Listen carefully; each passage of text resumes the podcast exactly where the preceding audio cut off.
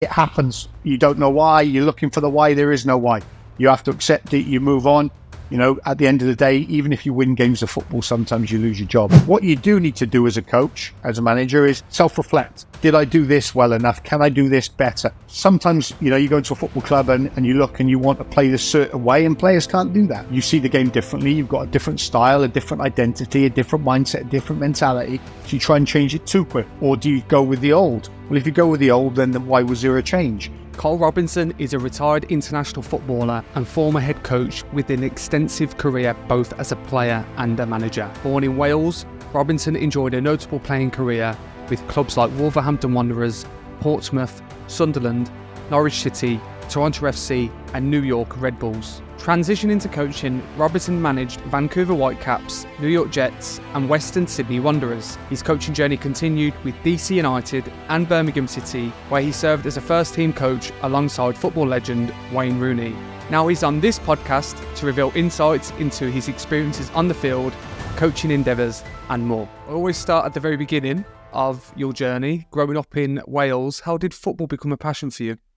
Well, my late father, he was the one that introduced me to it uh, in the backyard, just kicking a ball around just to try and take my energy away from me before bedtime. So uh, I think I was two or three years of age at the time when he would get me out until it was dark, and then it was dark. I had no choice but to go to bed. So I think that was the first initial um, impact of kicking a ball around. Uh, obviously, then layering into that from when I was a young whippersnapper, as they call them, um, kicking balls against his greenhouse and breaking glasses of panes and windows and stuff, which didn't go down too well at the in the early stages. And when was that realization, Carl? When you realised you were very good at football and had the opportunity to maybe pursue a career? Was there a moment reflecting upon that time? Yeah, do, do you know what? I don't think there was an exact age. I, I remember when I was nine, ten years of age, I was I got called up for a, a local select team between the Welsh and the Scottish in the Ian Rush tournament in Aberystwyth, which still goes on now. Uh, the Celtics they they put a team together, and I was selected for as one of five Welsh boys, along with five Scottish boys. Um, and I was two years younger than the rest, so I just assumed then at that time I was seen as being not a bad player. Uh, and then from that stage, probably then it started to get a little bit more serious. And in terms of that journey, was there anyone that stood out in terms of maybe mentoring you or guiding you on that experience to maybe eventually get into a football club and have that opportunity? Is there anyone that stands out? Yeah, I get asked that a lot. I think most players, ex players, get asked that a lot. Who was the biggest influence? And I think anyone would be amiss to say without the parents. Uh, my mum and dad were huge for me because they, uh, you know, drove me everywhere, long hours, long days, as well as working two jobs each. So it was a little bit hard for them in the early stages. When I was younger, I didn't realize how hard it was for them. As you get a little bit older, you take a step back and realize what they sacrificed and gave up for you. But from the footballing terms, there was probably two people that influenced me. The the first one was Mike Smith, the old Welsh manager. He was um, a big figure, father figure in my in my life. He advised me when I was 14 years of age not to join Wolverhampton and stay with him because they had a school of excellence, soccer school of excellence in Newtown, which was 26 miles from where I live in Llandrindod Dodwells. Um, and he would coach me uh, individually. Obviously, uh, I was I was not a bad player at the time, and I was uh, getting a little bit of interest. But he made the promise that if I stayed with him for two years, then he would open up more avenues. So, and certainly that's what happened. And then the second one was uh, Ron Jukes, who was the chief scout of Wolverhampton Wanderers. He was the one when I was 12 years of age in the Aberystwyth the Rush tournament. Saw me first of all when I was 12, um, and then was willing to wait for me when I was 14 to then join when I was 16 years of age. And I still remember the first conversation I had with Ron Jukes at 16 when I signed the scholarship form. I was with my mum and dad. Uh, I went into the office. I was super excited. Uh, a young kid from Mid Wales and the background of Mid Wales, Llandrindod Wells, where I'm from, is no one probably since 1958 had become a professional sports person, professional footballer. So it's impossible to do. No one does it. And I was told no one's going to do it. And I made it a challenge. I made it paramount for me to try and be the first one, just to prove to all the, the young kids then that come out of that area that there is a chance.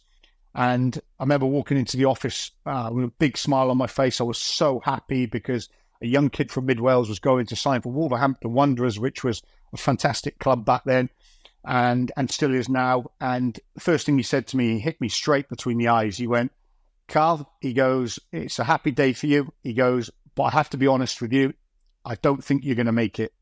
Wow. And I was like looking at him, going, Are you serious? And I looked at my mum and dad and I said, What do you mean? He said, You're too quiet, you're too small, you're too nice, and that doesn't get anywhere. He goes, So unfortunately, I'm telling you, you're not going to make it.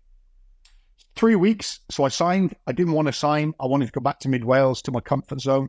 For three weeks, I stayed with a, a, a host family. I hated it. I cried every night. You know, when you're young, you don't admit you cry. Yeah. When you're old, you cry at films, you cry at everything. And I can openly admit now that I did cry when I was 16 years of age for three weeks non-stop. I wanted to leave. I was not happy. I, I wasn't wanted. I felt uh, anger that I'd been deceived. So for three weeks, I didn't want to be there. And then eventually, I got my head down because my dad said he wouldn't come and pick me up, and I wasn't allowed to come home. 12 months later, I got offered a, a young pros contract. And the day that I went in to sign there, I wanted to say to Ron Jukes, I proved you wrong, didn't I? And my dad said, You should say that. So I did. I walked into the meeting with the, the execs at Wolves to sign my first professional contract. And he goes, Have you got anything to say? And I said, Yeah. I said, I proved you wrong. He looked at me and he went, shook his head. I said, No, I did. You told me I wasn't going to make it. And I, he said, No, I knew you were going to make it. You didn't believe you were going to make it. And I look back at that now, and it was the best bit of advice I'd ever been given in such a short period because he needed me to believe that I was going to make it. And probably coming from an area uh, that doesn't produce players, coming from a nice area where you know you can leave your back door open, was the niceness in me, and he saw that and he knew that, so he needed to toughen me up. And the way he toughened me up was was telling me that. But 12 months later, it was a piece of magic from him. It made me grow barriers. It made me put up a wall, and I'll show that attitude of I'll prove people wrong. And that was my start of my journey. Do you find, just on that experience, do you find yourself having a lot of transferability into your coaching profession now around dealing with players and motivating players and thinking about imposter syndromes and belief, etc. Do you do you relate to that experience to enable you to to motivate? Yeah, I do, without a doubt. And and again, the biggest thing with the, the difference between coaching and playing is when you're a player, you just think about yourself. Uh, uh, you, you're worried about your your role within the team and what you can do to make sure you're in the team. When you're a coach manager, you have to get to know people. Everyone's different. They're from different cultures, different backgrounds. You don't know what they've been through in their life or what they haven't. You need to actually get an understanding of the human. And if you get an understanding of the human and you're able to connect with them on that level, then you're able to guide your message into whatever the f- football specific message is, whether they're playing, whether they're not playing, whether you're selling them, whether you're trading them, whether you're doing all these things with them. But you've got to get to know the individual because not everyone's the same. I've never met two people that are the same. How did you find Wolves then? So obviously you had the opportunity to establish yourself and, and kind of settle in and play professionally and then loan moves. How did you find that, that process of of trying to integrate yourself in the professional game as a player? Eh, do you know, it, it, it was hard. You know, I can't sit here and say it was easy because, you know, I went through some difficult times, you know, some insecurities I had confidence wise. I didn't play well in games. I was trying to overanalyze things. Uh, and and the simple thing I used to get told all the time is think about what's ahead of you, next game, next session, next game, all of these things. And at the time, you you're worried about what people think. You're worried about what people say. Every message from your coach is you read too much into it. Yeah. So you, I look at that back then, and I think, right, it was the best upbringing for me because it made me resilient. It made me understand, take a little bit of time to step back and look at the bigger situation rather than just what's at the end of my nose, which is literally all players want to do. They think about themselves, they don't think about the bigger picture. When you're out of the team, sometimes you become a better player when you're out of the team, which is crazy by not touching a ball. So, but it made you look at different areas, different aspects of your game. And, and going into a Wolverhampton Wanderers locker room with the likes of Steve Bull and, and Don Goodman and Andy Mutch and Paul Birch and all these players, legends, proper, proper people good people to this day uh, certainly helped. And in terms of obviously, you mentioned then being a critical thinker and really dissecting down games and understanding the game better whilst outside of, uh, whilst you know looking in and not playing. Do you think that has maybe been some of the attributes that enabled you to be critical within your coaching and kind of looking and dissecting the game differently? I'm just interested on how that aligns with what you do today and how maybe your analytical framework of thinking has has has made you become effective in terms of coaching. Yeah, it's it's a really really good point, and it's something that I do use. You know, when you when you're starting off your football career and your journey, you know, you think you've got skill sets and you're very good at certain things, and then you see your mate who comes into the locker room as well, it's better than you at certain areas, and then there's this balance of do you work on your strengths um, more rather than your weaknesses, or do you just work on your weaknesses? And and there's no right answer with that. The reality is you've got to work on every aspect of your game not just your technical and tactical, but you've got to work physical, physicality as well. You've got to be in the gym, you've got to get as fit as you can, but you've got to also work on the mental side, which I think has become a big factor over the last couple of years because 20 years ago, 25 years ago, when I was playing, not many people talked about the mental side of the game. You know, the players were just dealt with to get on with it and deal with it themselves, um, which in a way you learn to be resilient, but people were vulnerable back then you know, but they just didn't want to admit that and they couldn't admit that. They didn't know where to go. They didn't know what to do. So you just got on with it. But I look at the, the coaching journey that I've been on. And when I started as a young coach 14 years ago, I thought I had in my mind what I wanted to do, what I wanted to become, how I wanted to play, the style, the identity, all of these facets that are part of your game model that you have. And then you go out and play, and then you lose a game of football or you're not successful in the season and then you think, right, you try and refine it. So nothing changes in coaching to playing. You have to redefine, you have to lim- change little things, little aspects that make you a better person. But the biggest thing I take out of coaching is self reflection. You got to look at what you did right and what you did wrong. Vulnerability is is not a trait that people like to actually open up to and admit to, but it's the best thing for your learning. If you're able to do it and be open about it and then take a little bit of constructive criticism, but use it in the right way, it makes you think wider rather than just channel thinker. So it's definitely uh, something that's been brought into my coaching. You mentioned earlier in the podcast about being homesick, and then you mentioned the keyword vulnerability then in, in your answer. How did that impact you in terms of going out on loan? Because obviously you've had a range of different loan spells, relocating, moving to different places that uncertain nature of whether you're going to play uh, different types of managers. How did you cope with that as a player? Yeah, the way I looked at it was I, I gave everything I could to become a young professional footballer. Everything I could. I, would spend, I'd catch the bus at 6.30 in the morning in Wolverhampton and I wouldn't get home till 7 o'clock at night. And I did that constantly for two years. Even when I was playing in the first team, I still used to catch the bus. I still used to clean pairs of boots. I had six players that I used to clean pair of boots because – at, at, Christmas time, they would tip you and they would give you 10 quid a week. And then at Christmas, they'd give you 100 pounds. So I thought the way for, for me to actually make money and be a little bit more happy and to get to know them was clean their boots. Because if I looked after them, what that did was that taught me that if you look after your boots, you look after your body, you look after yourself, you become a better person. So that was a trait that I had in me. When I got the opportunity to go on loan, my first loan was Shrewsbury Town. When I was trying to break into the first team at Wolves, I didn't you know, I was probably fifth or sixth choice. I got the opportunity at Shrewsbury. And I just took it because I wanted to play football. And then from Shrewsbury, it was great. I played at Wembley. We lost against Rotherham. To this day, it still haunts me. Um, but then I went back to Wolves. I established myself, and then I lost my way a little bit um, before I left.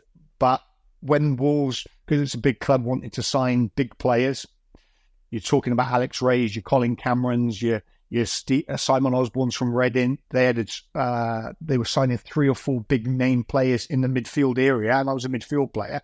I just felt I needed a change at 23, four years of age. So, but going on loan to Rotherham, Sheffield United, Sheffield Wednesday, I wanted to play. You know, your career is short, all right, and there's this. It gets thrown out a lot in football. It's like players just want to sit and take their money. I was never like that because I didn't have nothing when I was growing up. Me and I used to use my brother's trainers to play football because I didn't have nothing. So I wanted to maximize every possible opportunity because I knew one day that my playing would stop. and I wouldn't be able to play again, whether that was because I wasn't good enough, wasn't wanted, or was just too old. So when I got an opportunity to go on loan for a couple of months or a, a month to go and play, I was never going to turn that down. And that's what shaped me into the person I am today. How did you find Portsmouth when you moved there? Obviously, the successful period for them during that time. It was. It was great. I went on a free transfer from Wolves. To be fair, I gave up my testimonial at Wolverhampton because they, they did offer me a three-year contract. In hindsight, you always say, "Well, should you have done that or not?" I live with no regrets. You know, every decision I make was for the best at the time, and I still, to this day, think it was the right thing to do. I went in with Harry Redknapp, Jim Smith, Kevin Bond, brilliant people. You know, got the best act players. You know, some of their man management skills and tactics were unbelievable. Harry was just a genuine good human being. Um, and I played the first 16, 15, 16 games there at, uh, at, at Portsmouth, and it was great until we signed Tim Sherwood. And Tim Sherwood signed from Tottenham, world top player, top top professional, top midfield player. Uh, and Harry said to me, Tim's going to be my number one choice, Robbo, and maybe you might need to go on loan.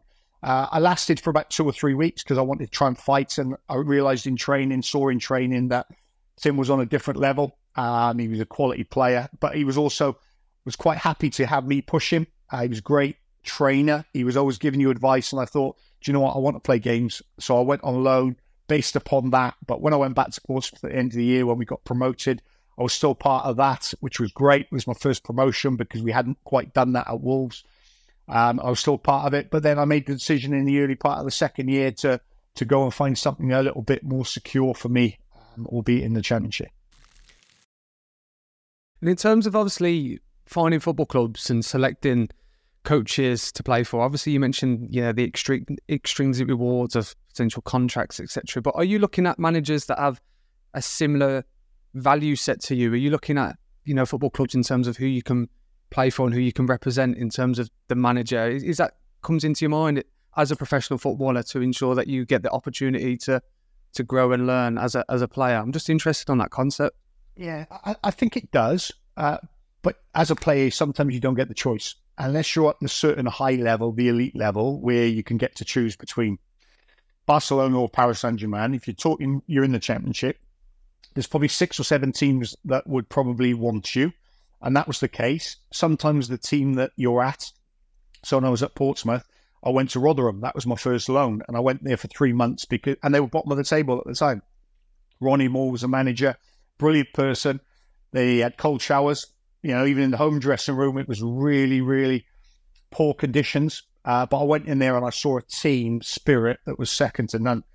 They didn't want for anything. They understood, you know, their jobs. They were glad to be footballers. Um, but the spirit and the camaraderie between the group was amazing.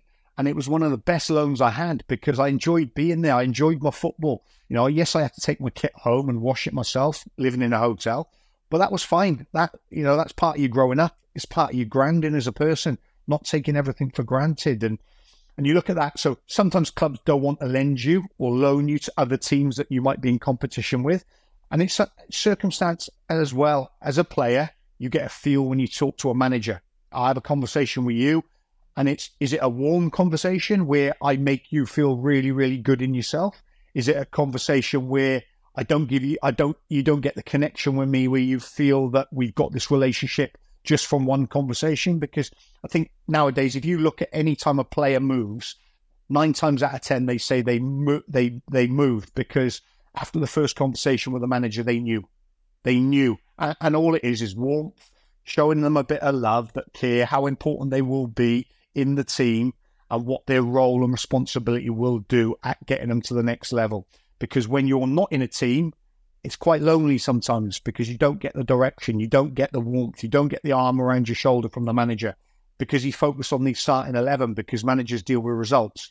So then when you speak to another manager about moving and suddenly he shows you a little bit of care, he's compassionate, he shows you a bit of warmth and he tells you everything that's good about yourself and what you're going to do, you actually want to play for him. What are your thoughts on the modern footballer then, Carl? Because obviously you mentioned, you know, you used to get on a bus um, whilst you were at Wolverhampton. You mentioned living in a hotel, etc. Obviously, the game has changed and modified. There's a little bit more stability in that sense, potentially in in kind of the academy system, etc. What are your thoughts on the modern game, on how that balances your approaches to coaching and how you know driven and motivated you are in that period is very different to maybe the outlook of a, of a of a newer generational player. What what yeah. your thoughts on mm-hmm. that? Well, society has changed, and all of the older generation of footballers, and I speak to many many people nowadays, and sometimes they get a little bit frustrated with it because when you're not inside football and you see all of the givens that the young the young adults of today get given, they get frustrated because we didn't have them. And I try and explain to them it's society. You know, there is a change, there is a shift. You know, modern day footballers, young footballers, academy footballers, category one, category two, get given a lot of things. You know, they don't realize at the moment how lucky they are. Um, but they will do over the course. And when we look back at it in 20 years' time and there's another conversation, you know, it'll, it will accelerate it again. You know, the older footballers, the older generation look back at it is it made them resilient. They understood what they needed to do. They needed to fight their way through adversity. You know, the modern generation sometimes they haven't learned that, they haven't seen that, they haven't dealt with that. That's not their fault. You know, that's the way society is. You know, I, I look at my own personal situation. I have two wonderful kids. I didn't have nothing when I was growing up, and my kids now get spoiled because that's what parents do. They spoil them. But I, so my generation changed. My dad treated my mum treated me differently to what I treat my kids because it's society. So you have to adapt and you have to accept it and you have to understand it. But the key thing to it is about getting to know them you have to immerse yourself in the society of what is today. If you're going to try and change it because this is the way it was done back when you were a, a young one, you will lose. There's no point in doing that. You'll waste time and energy um, and experience doing that. So you have to immerse yourself in it. You have to understand it. You have to ex- explain to them, right, that's great that you've got this, but you will be left out of a team at some time. A manager will not play you at some time. You'll get released. You know, players that get released, if you look at the modern day player, especially the ones in the Premier League at the moment that have been at different clubs and been released at an early age, they've become resilient because they had a little bit of adversity and they had a setback. You will get setbacks in your life, but how can you try and teach setbacks when you haven't reached them yet? It's very, very hard, and I've not met anyone that can do that yet. So, in terms of adapting and transferability, when you reflect back on your career as a player, what was the incentive to go into coaching? Was there something that was a bit of a light bulb moment during your coaching, uh, during your playing journey when you learned off the likes of Harry Redknapp and other managers? Did you did you want to do it or did you fall into it? I'm just interested on how that come about for you. And, and obviously, from a cultural perspective, it's different because you've had experiences in Australia, America, etc. I'm just interested yeah. on how that come about. It was literally uh, when I left Wolves, I had a number of managers. I had Graham Taylor, Graham Turner, Mark McGee, Colin Lee, John Wood, all at Wolverhampton Wanderers, and it was great five five managers in seven seven years. Then I went to Portsmouth, Harry Redknapp, and everyone knows about how uh, influential Harry is. And then during my loan spells, then I had Chris Turner, I had Neil Warnock, and I had Mick McCarthy. And then probably when I was about 25, 26, the way that Harry Redknapp managed his locker rooms was phenomenal. And then I went to Sunderland with Mick McCarthy, and when you talk about leadership and you talk about team first mentality and you talk about work ethic and you talk about rolling your sleeves up and fighting, he was able to influence players that weren't playing, which was an incredible trait that he had. He was able to generate this culture and environment and and get everyone rowing in the same direction, everyone on the same page. And at that time, I thought, right, okay, I'm really good. And I remember Mick would always say to me, Robbo, you're really, really good at making other people around you better. And it was a sentence that he gave me. And by the way, at that time, he left me out of the team on the Saturday, which was incredible. And at the time, I, I didn't like him. You know, I thought, well, what are you doing? And the reason he said that to me was because he was going to hit me with disappointment, which he did by leaving me out. But he knew that I would react positively and I would train properly to make the players ahead of me make sure they're on their game because they knew that I was angry, mad, disappointed about not being playing, and they couldn't drop their levels.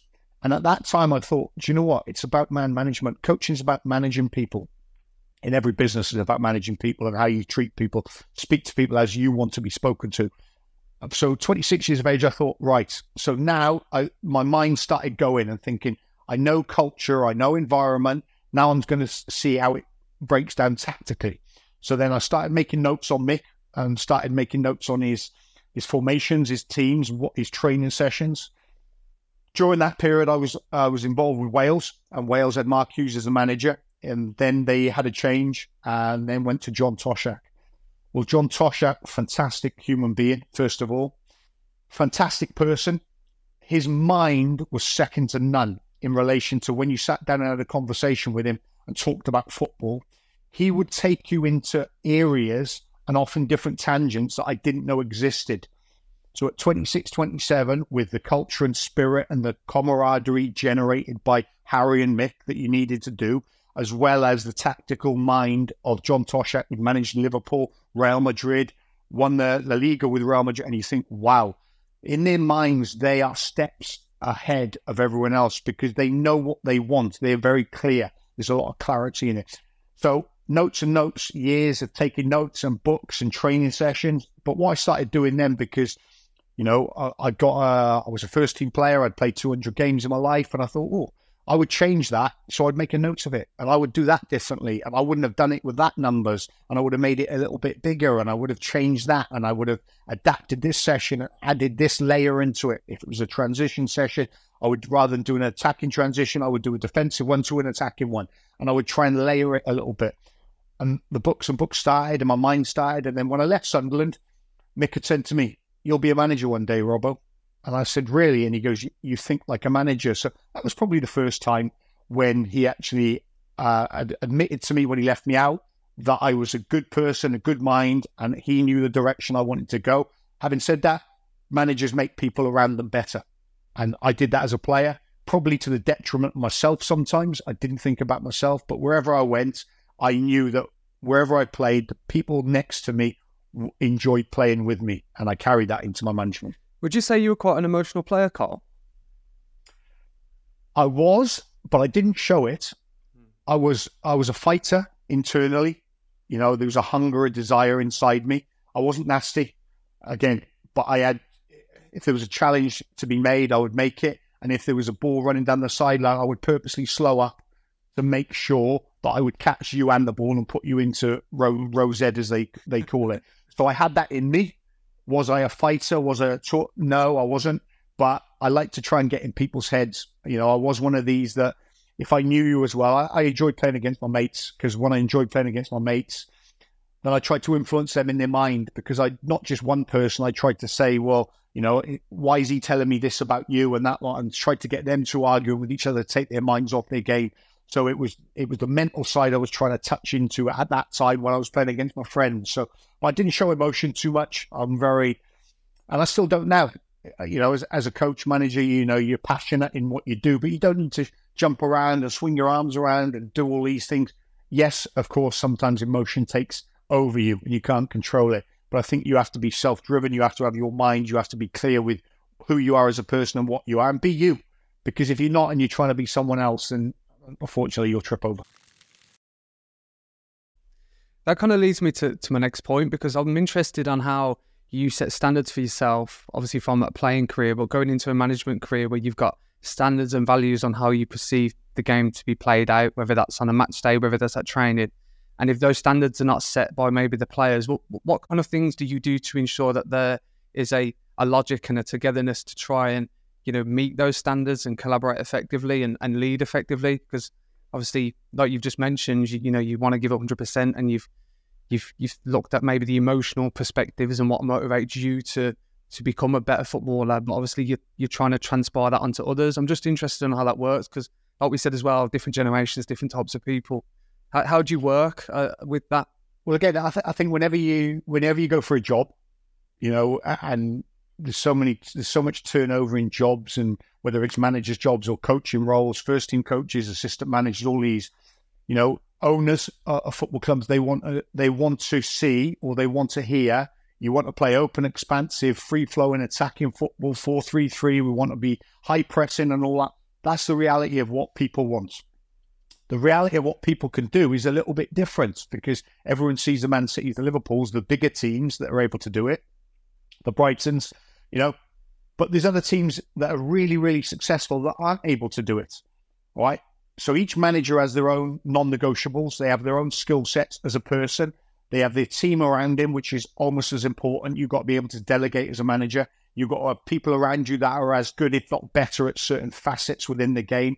Your team of coaches, staff that is needed has to have different skill sets to you, you know. But the one fundamental thing that you also have to have is trust. You know, you have to have a trust factor and a respect factor. The first day you walk in as a manager, as a coach, you set the standards. The standards must be set, and they're set by you. So you turn up on time, you be there on time, you make sure that you're able, to, willing to help. You know, when I first took my first coaching job in Vancouver in Major League Soccer, I used to stay behind and help out with the equipment. You know, I used to put the cones out, and I purposely, not purposely, but they used to, you know, give me a bit of stick. I would ask. Eventually, my staff would set out the equipment and that, and I would go out and I would move it by two yards because in my mind, I wanted to set everything up right. It needed to be perfect. But at the end of the session, I would pick it up and I would go and do that. And the reason why I would go and do that is because if I was the if I was the manager and I was the last one to pick up the cones when it was raining and go and pick up the balls when it was raining and go and get the ball behind the fence when it was raining, every staff member cannot drop their levels. I'm willing to do it, and I and as the manager of the football club, the head figure, you set the standards. So there's no excuse for anyone. So if people leave equipment there or people don't turn up on time, you have the ability and you have the strength to say to them, that's not acceptable. You're not on the same page as me. I'm willing to do this. You need to be willing to do this. So I think the first day you walk into a football club is the way the standards are set. As you get a little bit older and get a little bit more experience, you understand then you need to listen. Because as a manager, you need to listen not just to your staff, but you need to listen to your players. You know, and I had this in Vancouver again uh, we were very successful. You know, we had a skill set of players built to be a very good attacking transitional team. We had Alphonso Davies, we had Cristian Techera, we had Yordy Reyna, we had Kei Kamara. We had some fantastic, talented attacking players. Um, but we wanted to, it was a trend going through football about trying to be a possession based team, trying to create more. We would end up with 40 to 45% possession. But that wasn't the silky, that wasn't the fun times. So you need to try and generate more. So I remember we in 2017 season we had 60% of possession in eight games. We lost seven and drew one out of that eight games of dominating teams. And I remember sitting there going home and thinking to myself, well, we've got to continue to do it, continue to do it. But as a manager, you're judged on results, as you know. And then you think about it and go, right, you need to stop the trend. Do we want to give up the ball? Because teams knew that they would give in us and they were trying to flip on the head of what we were good at. So I spoke to the players and we, we had a, a big team meeting. And I said, guys, listen, I'm open to see you're you're the players. You need to play what you want to do. We can do anything. All right. This is what I see. This is what I want. This is what I expect. But little tweaks here and there. So we did. We set our we, we gave the first pass to them. We set a little bit our line a little bit deeper. We changed our pressing triggers from really high up from goal kicks, we come 20 yards deeper. We actually set our build up specific, specifically on one side. So we were able to identify we're going to build up on the right and we're going to play three, four, five passes here to exploit the left with Alphonso Davies, who was coming from a left back position, which I was told at the time he wasn't a left back, which now he plays for Bayern Munich as a left back. So maybe he was a left back. So all of these little nuances within your, your mind you speak to, but you get help along the way from staff, from players. So again, it's it's it's about evolving as time. It's about understanding. It's about listening. And the more and more older you get, you tend to listen more. You tend to speak less, and that's why the older managers you get very few words from them because, as you said, they they they understand what they need to do to be successful. They take a step back. They have first team coaches, assistant managers that do all the talking, all the shouting, all the ranting, and they're, they're just the there's logical ones who guide the direction that the team is going to go. Mm. I'm interested. I think it's interesting how you lead by example, and you mentioned that holistic approach uh, and kind of having a sense of giving your players a sense of autonomy to really understand and dissect certain things that are happening during a game. And you mentioned results driven yeah. Um, perspectives and how that might shape and funnel your outlook towards um, a certain game or a certain training session. Did, does that differ across different countries, or is that the same philosophy stayed strong with you going into you know Vancouver, uh, you know Sydney, and obviously Birmingham City? Uh, is that kind of changed and modified during your journey? I'm just interested on how that might differ down to maybe cultural differences and different situations on where you land the job and the, the position the club's in? Well, th- there is. Listen, there is, you know, there's no two doubts about it. There is a totally different footballing culture in different countries. Right, the, the game is the same. We know that. Obviously, the the finances are different. You know, in Major League Soccer is it's a very different beast over there. You know, I went and joined in 2007 and I was there till 2019. And then I took two years out. I wanted to try something different in Asia, which is why I went to Australia. Uh, then COVID happened, so that set back set it back a little bit, and then I'll come back and I went back into Major League Soccer again with with Wayne and, and DC United. But the the setup of Major League Soccer is like uh, American sports, like the NBA, the NFL, the NHL, all of these, and it's salary cap driven. And it's a, it's a knowledge that you need to know and it's a knowledge that you need to have. And I immersed myself in that when I was a player there at Toronto when I first went, because uh, Mo Johnston was the manager, the Scottish uh, legend, as you call him. John Carver spent a little bit of time over there, from from my time at Toronto to then New York Red Bulls with Hans Backe, who was Sven-Goran Eriksson's assistant, and then my time in Vancouver, uh, it was a brilliant learning for me. And what I wanted to do, I've always been a learner. I've always wanted to tap into managers' minds coaches' mind, ask them what they're thinking, be inquisitive. And I always used to take the knowledge on board, write it down, make notes, all of these things to try and shape me for what I wanted to become. But the salary cap thing is a big thing over there. And, you know, European coaches, foreign coaches that go over there sometimes find it difficult because you can't just go and sign any player you want. There's international spots, there's, there's general allocation money, there's TAM money, there's under 22 initiative players. You know, you've got these homegrown players. You've got to judge. You've got to juggle the cap the way you want to. So uh, I've got a knowledge of that inside out, and it's great. And it is like playing a little bit of football manager, like everyone says. But you have to be strategic with it. You have to understand that you need to generate to accumulate. You sometimes, when you're successful, as in most American sports, you probably don't strengthen your roster because your players get bonuses because you do well and you get the worst pick of the draft, which obviously is you're unfortunate because you do get rewarded for a little bit of failure over there if you finish last. But they're trying to make it as competitive as it can, which is a brilliant structure. Um, then you go to Australia and they do the similar thing on a smaller scale, and then you come back into the championship, which is arguably the best in the world. You know, everyone talks about the Premier League, which is brilliant. I know that, but it's so even the championship, and then it's a different kettle of fish again. So you look at it. Do I change? No. Do do clubs, the circumstances change? Yes. And also your role changes based upon what your role is as coach, whether you're the manager, whether you're the assistant, whether you're a first team coach, whether you're a support coach, all of these things change as well. But me, my mind, non negotiables, I still try and put smiles on faces. I still try and make enjoyable training session. I still demand work ethic off players and staff.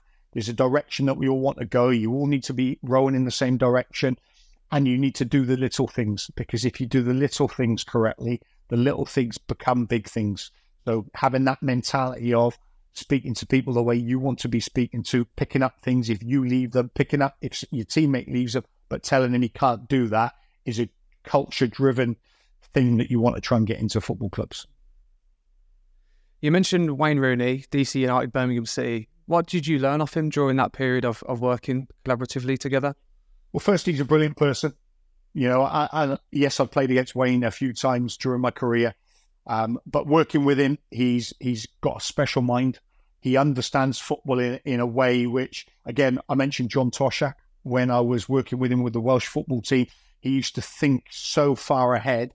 Wayne is very similar. He thinks about things three, four, five steps ahead.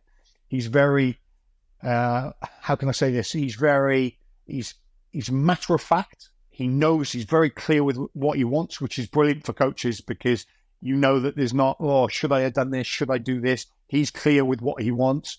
Uh, he's he's off the cuff in relation of he senses something and he does it straight away. And usually nine times out of ten he's right. He gets this feeling in game, which is a which is a, a massive skill set which all coaches, the top coaches, probably have. He's able to adjust and and things like that and see it in advance. Um, but he's just a genuine good person. Uh, that was the thing that took me to him. When I spoke to him, I knew I wanted to work with him and work for him. Then when you get on the football pitch and you listen to him and his conversations and, and talk tactically about the game, what he sees, how he wants to do it, the way he wants it to go, There's always a plan in place. You know, unfortunately, our time in Birmingham was short. We know that. We we probably didn't win enough games of football. There was a plan in place. Unfortunately, that plan now has gone. We understand that it's uh, a results-driven business sometimes, but there was a lot of good work that went on behind the scenes that Wayne certainly did, and I know that more than any because I've been in his position for ten years, albeit over in North America, um, and sometimes you don't get the fruits of your labour. Mm, how how do you deal with that as a team then? So obviously at DC United as well as you know Birmingham City, there's a sense of uh, all, all, eyes on Wayne Rooney because he's yeah. such a superstar, and there's always that pressure of can he replicate what he did as a player into a management role. You know the external noise. How do you cope with that as, as kind of a team to try and make sure that you stay focused and focus on you know process driven goals rather than the external yeah. things that are happening? Well, you look at your leader, and he was the leader, and he was so single minded it, it was brilliant. Like the, you talk about the pressures in football and things like that. You got to remember, he, he moved from Everton to Man United. And he played for one of the biggest clubs in the world at such a high level. He was England captain, record goal scorer up until recently. You know, all of these things. He's dealt with everything. So you look at it and you go, losing a game of football, losing three games in a row, not able to break this this uh, scheme that we're in. How do you deal with it as a manager? Well, he's done it all. He's been there. He's done it what he needs to do and he's open to do is get as much experience as he can. You know, being manager at Derby County was not easy, and he when when he opened up on it again, his his journey and his story when he opens up on it, some of the stuff that he's dealt with is incredible. You don't get that on coaching licenses. You don't get that on, on scripts. It's dealing with the moment, dealing with the person. But the the key thing that I will say working with him was he's just a normal person. He's a brilliant person. He'll do anything for anyone. He's caring, he's loving. Obviously, he's got his wonderful family, but he sees the game in such a such a way which I learned so much from him in the 12 months I worked with him. Why do you think it never worked out at Birmingham? Was it the situation? Was it a lack of time? I'm just interested on why you think that never kind of come about. I'm, I'm just interested in what you think. Do you know, I don't, I don't think there's one thing. And I think the biggest thing in football, sometimes you're always looking for the why. You know, when you're a manager, you are going to either get sacked or you're going to leave the football club. And then when a decision's made, you have to respect the decision. So again, I don't think there's one factor to it. At the end of the day, we know that football is a results driven business. We didn't win enough games within that period. And I think Wayne will be the first to enough to admit. Uh, but there was a lot of work that was going on behind the scenes that he was doing to try and move the club forward. And I think he did that. And obviously now the decision's been made. You you respect the decision and you move on. But I've got no doubt in my mind that Wayne will be back. You know, he's a very driven person, as he's shown in his career, footballing wise and coaching wise. You know, he doesn't take easy challenges. You've seen that with Derby and at DC. You know, I think people forget sometimes that DC United, prior to Wayne going in, were bottom of the table. You know, and he took them on to the verge of two points outside the playoffs coming into the last game of the season. So from where they'd gone to where they were, we ended up, and yes, we missed the playoffs uh, by two points, but from where they were the previous year, you know, he made significant strides. Um, so that was a, a, success in my mind, a success in his mind.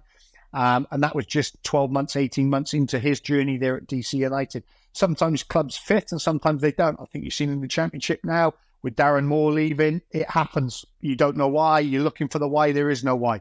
You have to accept it. You move on. You know, at the end of the day, even if you win games of football, sometimes you lose your job. So if you don't win games of football, sometimes you you have to move on.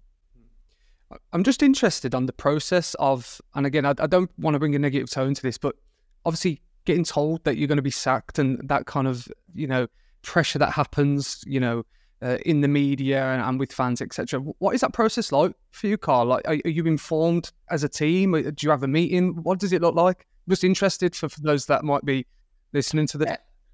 Well, f- first of all, I'll say I, I don't think I've met a person that actually enjoys being sacked. Uh, I will say that it's never nice when you lose your job in, in any walk of life. Um, but again, it happens not just in football; it happens in every business. You know, if so, there's there's two ways you go. You either leave yourself to explore something else, another opportunity, or you want to go and get financially rewarded somewhere else better, or the the company decides to make a change because they want to go in a different direction. Um, I think the first time it happened to me, uh, again, when you're a player, you decide to move club if you want. It's the same thing as a manager telling you you're not wanted at a football club and you need to go and get a move. That's the same as a football club saying to you, we want to go in a different direction with a change of with a change of leader or a change of scenery and things like that. So Um, you have to become resilient to deal with it. You know, it, the initial thing is you're shocked, you're surprised, but after a day or two, and your family, your family is still there, that your kids still love you the same. Obviously, there's sometimes there's narratives that are put out there in the public domain which are right. Sometimes they're wrong. You know, and if you try and justify the ones that are wrong because uh, you know you didn't think you agreed with it, you spend more time and energy trying to justify something that you don't need to justify. You know, and sometimes nine times out of ten the story doesn't get told, and you have to accept that, and that's why I would I say to this day, Jose Mourinho is one of the best at losing his job and just getting on with it. You know, I saw he signed with Adidas the other day. Brilliant. He's smiling. Yes, he's been financially rewarded, I think, with a number of times by a number of payouts from a number of clubs. He wins. He's a serial winner. I like him, loathe him, love him, hate him, whatever you want to do with him. He's left his job five, six, seven times. He's been sacked. So, and until you're a manager and you've been sacked and understand what it's like, it's not nice. I said, but the process of it, I don't know behind the scenes. What I do know is sometimes you can see it coming, you know, and there is a little bit of noise. I assume from a club perspective, the the club need to have in their mind what is going to be the contingency plan if you're going to make changes. Like if you're a manager and you want to get rid of a player, if I decide I want to get rid of you because I want a different profile of player, I've got to have identified the player, scouted him, seen him, spoke to him, and know he wants to come in before I can move you. Otherwise, if I can't get him in, that I need to keep you on side. So all these things. So nothing changes. I think whether you're a player and you're being told by a manager, or you're a manager being told by a club, or you're a club owner and you're looking to sell sell your football club. I don't think anything changes. But it is never nice when you lose your job in any work of work work in life or in any company. That whole process because it's so common. You know, it, it, it's interesting from a fan's perspective to see how that actually works out. You know. And the only probably best analogy I can give you is sometimes there is no why, because people will say, right, it is strictly done on results. Okay, but if you're doing well, it's not done on results. Is it the style of play? Is it the identity? No, okay, well, you're playing good football. Is it a clash of personalities, which Josie gets labeled, but every player that plays for Josie that does well wants to play for him until then it's at nearly at crunch time, and then suddenly there's one or two that come out. So all of these facets that come out, there there is no one reason, and you cannot, as a coach and a manager, spend hours and hours and days and weeks trying to figure out what. What you do need to do as a coach, as a manager, is self reflect. Did I do this well enough? Can I do this better? Right. Would I have done this? Would I have changed this? Did I have people around me? sometimes you know you go into a football club and, and you look and you want to play this certain way and players can't do that do you change too quickly sometimes you go into a football club and you uh, very rarely you go into a football club when clubs are winning and if clubs are winning and doing really well then you think right do you want to, you have to change it because you're a different way because you see the game differently you've got a different style a different identity a different mindset a different mentality so you try and change it too quick or do you go with the old well if you go with the old then, then why was there a change so again, you have to put your stamp on it as a manager. You have to put your stamp on it as a person. You have to be you. You have to be true to who you are. Decide what you want to become and be, and stick to it. What you can't do as a coach, I think, is chop and change. And if you don't do that, whether you keep your job for three years, three months, six months, six years, it's out of your hands because everyone has a boss, and the boss makes the decisions at the end of the day. Do you think that was a challenge in terms of you being at Birmingham? You mentioned the different types of context of where you enter a football club. Obviously, Birmingham were doing okay during that time when, before you came in, uh, and obviously the context is different. Is that something that maybe challenged you in terms of how you approach the situation? I, I, think with any, any football club that you go in, not just Birmingham, with every football club that you go in, there's always challenges. There's always ways that you want to try and improve certain areas, whether that's individually, collectively, whether that's the team shape, whether that's the formation, whether that's pressing high, whether that's mid block pressing, whether that's defending deep, whether that's trying to defend on the halfway line. All of these things come into play and they're all openly discussed, discussed by the staff. You know, in hindsight, you look at things and say, right, I could have done this, could have done that, should have. But you can't live in hindsight world. If you live in hindsight world, which doesn't exist, um, everyone's perfect, and they're not perfect. So, mm. is it? Is it? I think there's a lot of self reflection going on, not just with me, but obviously with everyone at Birmingham You know, I wish them nothing but the best. Like you said, if good people at a good football club, it didn't work out for myself, you know, because I come in with the manager and I've left with the manager, which is totally fine as well. Um, and you want all your clubs that you've worked at to do well. You know, I never have a bad word to say about any of my old clubs, whether it be DC, whether it be Vancouver, Western Sydney, Newcastle Jets, and then your playing career, Toronto's and New York's and things like that. I want them to do well because you meet good people along the way. So, you know, but don't look for the why. There's no reason to look for the why. Self reflect, have a look at what you can do better. You know, next job you take, you try and change things because if you do the same thing and it's not working and it's the same thing and it's not working, human nature says that you might need to change something. So, what's this process like for you then, Carl? Self reflection? Are you kind of having informal con- uh, conversations about the game, formal conversations about the game? How do you develop yourself whilst away from, you know, the role of a a head coach, etc. And obviously, you mentioned time to reflect. You mentioned the way that you absorb knowledge from documenting certain things. I'm just interested in how you keep, yeah. you know, contemporary during this period. Yeah, well, it's it's it's totally different. But I said between being a, being a manager and being a, uh, an assistant, because the assistant you follow, you follow the lead set by the manager. In the, in a manager's mind, you you're clear with what you want to do, how you want to play, areas that you want to put work on, things like that assistant, you're there to support and supplement what the manager wants. You know, the extra little bit of uh, training, the extra little bit of planning you do as a, as a, an assistant because you give ideas, you present them to a manager, and then the manager decides yes or no. So it's it's been actually a really really enjoyable time for me. But the last twelve months, two years that I've been two jobs that I've been away just taking a step back from it because I love football. I love being on the coaching field. I love training. I love getting to know the players. I love getting to know the staff. I love interacting with people because you know culture's a culture's a big thing in football. You know, I think everyone knows in in in Major League Soccer when I was the manager there, I we had 15 South American players, Central American players. I love the they would come in every day, whether you lost a game or won a game, they would come in, they would dance, they would sing, they would have the music on you know, they would always be laughing and joking, and and then you you use that culture and you bring it over here to an English football locker room, and if you've got 15, 12 to 15 South American players, Central American players, and you lose a game of football and you and you're a manager and you go in and they're dancing and singing in the locker room, maybe that's not what you want. You know, when you go away with the national teams, the Central South Americans, you know, you see them walking, singing, dancing along to their games. So you have to understand cultures. And I enjoy going to club visits. I'm going to, to Belgium this week. I'm going to spend some time with, with a friend of mine over there at a top club in Belgium. You know, I've been speaking to technical directors. I've been speaking to sporting directors to see in their minds, you know, what they're doing, how they work on a daily basis, the challenges they have. You know, I've done all my coaching qualifications. That's things I'll, I'll look at different avenues to learn because the day you stop learning, I, I watch games as fans and I watch games as as an analyst, you know, I have in my head, well, why is he doing this? You know, everyone's talking about the inverted fullback at the moment, and I think a good uh, a good game to watch yesterday was Liverpool and, and Arsenal. Alexander Zinchenko plays as an inverted left back on the side. Joe Gomez plays as an inverted left back for Liverpool, and you look at that and you think, well, it's the same way of building up in a three. You know, Man City do it in a different way in relation to a centre back steps up when they build with a three, but they got the pace of Kyle Walker on the outside to stop transitions.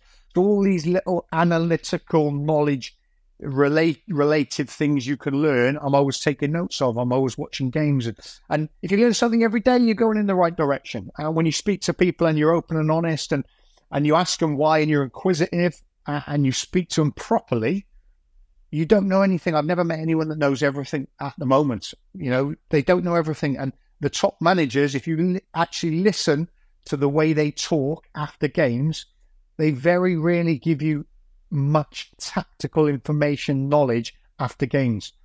They don't. They say very little. But when you go in and see them work on the training field, the amount of knowledge, the amount of detail they go into is incredible and then in a 20 second clip after a game, whether they won, lost, or whatever, they give you very little. So you only see little snippets of things. So now, during this period, I'll spend as much time, as many hours as I can, learning, uh, in, being inquisitive, asking people questions, tapping into people's minds, and seeing different cultures in different countries, different ways of playing, different styles, all of these things. Because my next job, you know, whenever that will be, will be I'm sure a challenge again. And you look at it, and I want to embrace it. I look forward to it and be full of you know, full of energy when I go into it because I think that's what you need to do as a coach. It, it kind of leads on to one final segment of this podcast. I'm, I'm interested on, you know, your journey so far has been very impressive in terms of that playing career and working with uh, different cultures, different countries, and then coming back to the UK and, and applying that and, and continuing to apply that and develop. Where, where, where's the next stages for you? You mentioned, you know, assistant coaches, head coaches. What what what's your kind of ambition then, Carl? Is there something that you have set out for yourself to to try and achieve? I'm just interested on uh, what potentially the next stages for you will be as a, as a coach within the professional game. Yeah, well, I like I like to learn. I'm a worker. I think anyone who knows me knows I'm a worker. I like being on the grass. I like putting, you know, if I'm not working, then my mind's going off on different tangents, and I don't like that. So um, I, I'm, I'm learning Spanish at the moment, which is a big thing in in this break that I'm having. You know, but when you say whether it's a, whether you're a coach, assistant coach, whether you're the head coach, obviously there's more role. There's a bigger role or responsibility when you're the manager. Uh, assistant is different because you're there to support. You know, because I've been brought up in the in the US and Canada and the background of the the salary cap and that lot. Uh, my mind is being active as the uh, technical director. You know, I know uh, what I want and how you work in relation to that.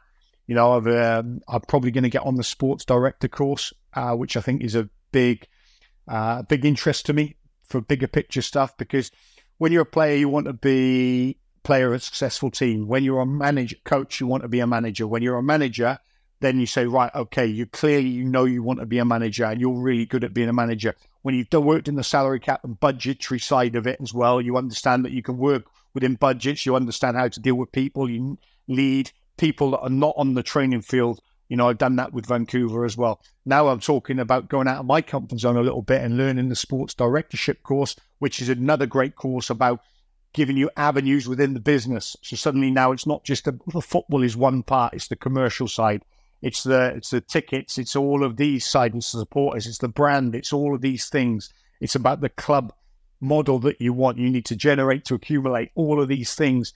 Tick a box for me. They, they interest me, you know. And having said that, I spent a lot of time when I was in Australia in COVID and in DC with the academy you know, spend hours and hours with the academy coaches, with uh, with the academy directors, with the with the kids, because I just love football.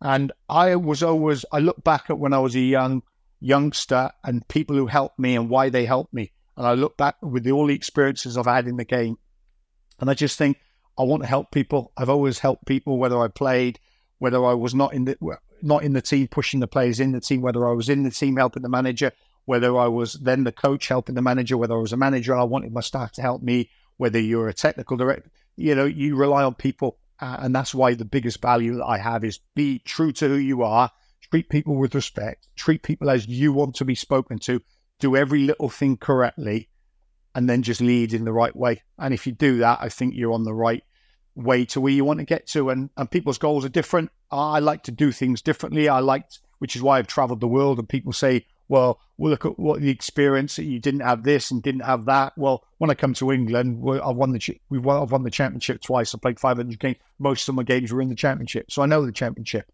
I've been out of the country for 15 years, but I've been working as a coach since I was when I went to Red Bulls as a player coach at 33 years of age. I'm now 47, so 14 years I've been involved in coaching.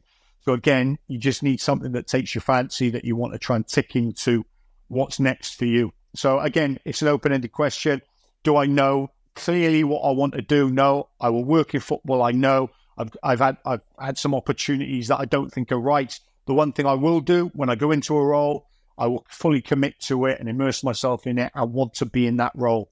I won't want to take an academy role and three months, three weeks, three months later jump into another different role because it's ahead of what I want to do. I want to then commit myself to the next year, two years, three years that's where my mind's at at the moment, which is why they say always take a little step back when you leave a job.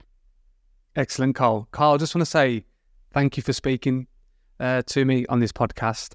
Um, I share the same values in a way, again, from a working class upbringing, and I think it's uh, enlightening to see, yeah. you know, your passion and your dedication and your enthusiasm for football and coaching. And I just want to wish you well in in your next steps, wherever that might be. And like I said, Thank you and good luck in the future. Thanks, Chrissy. Pleasure.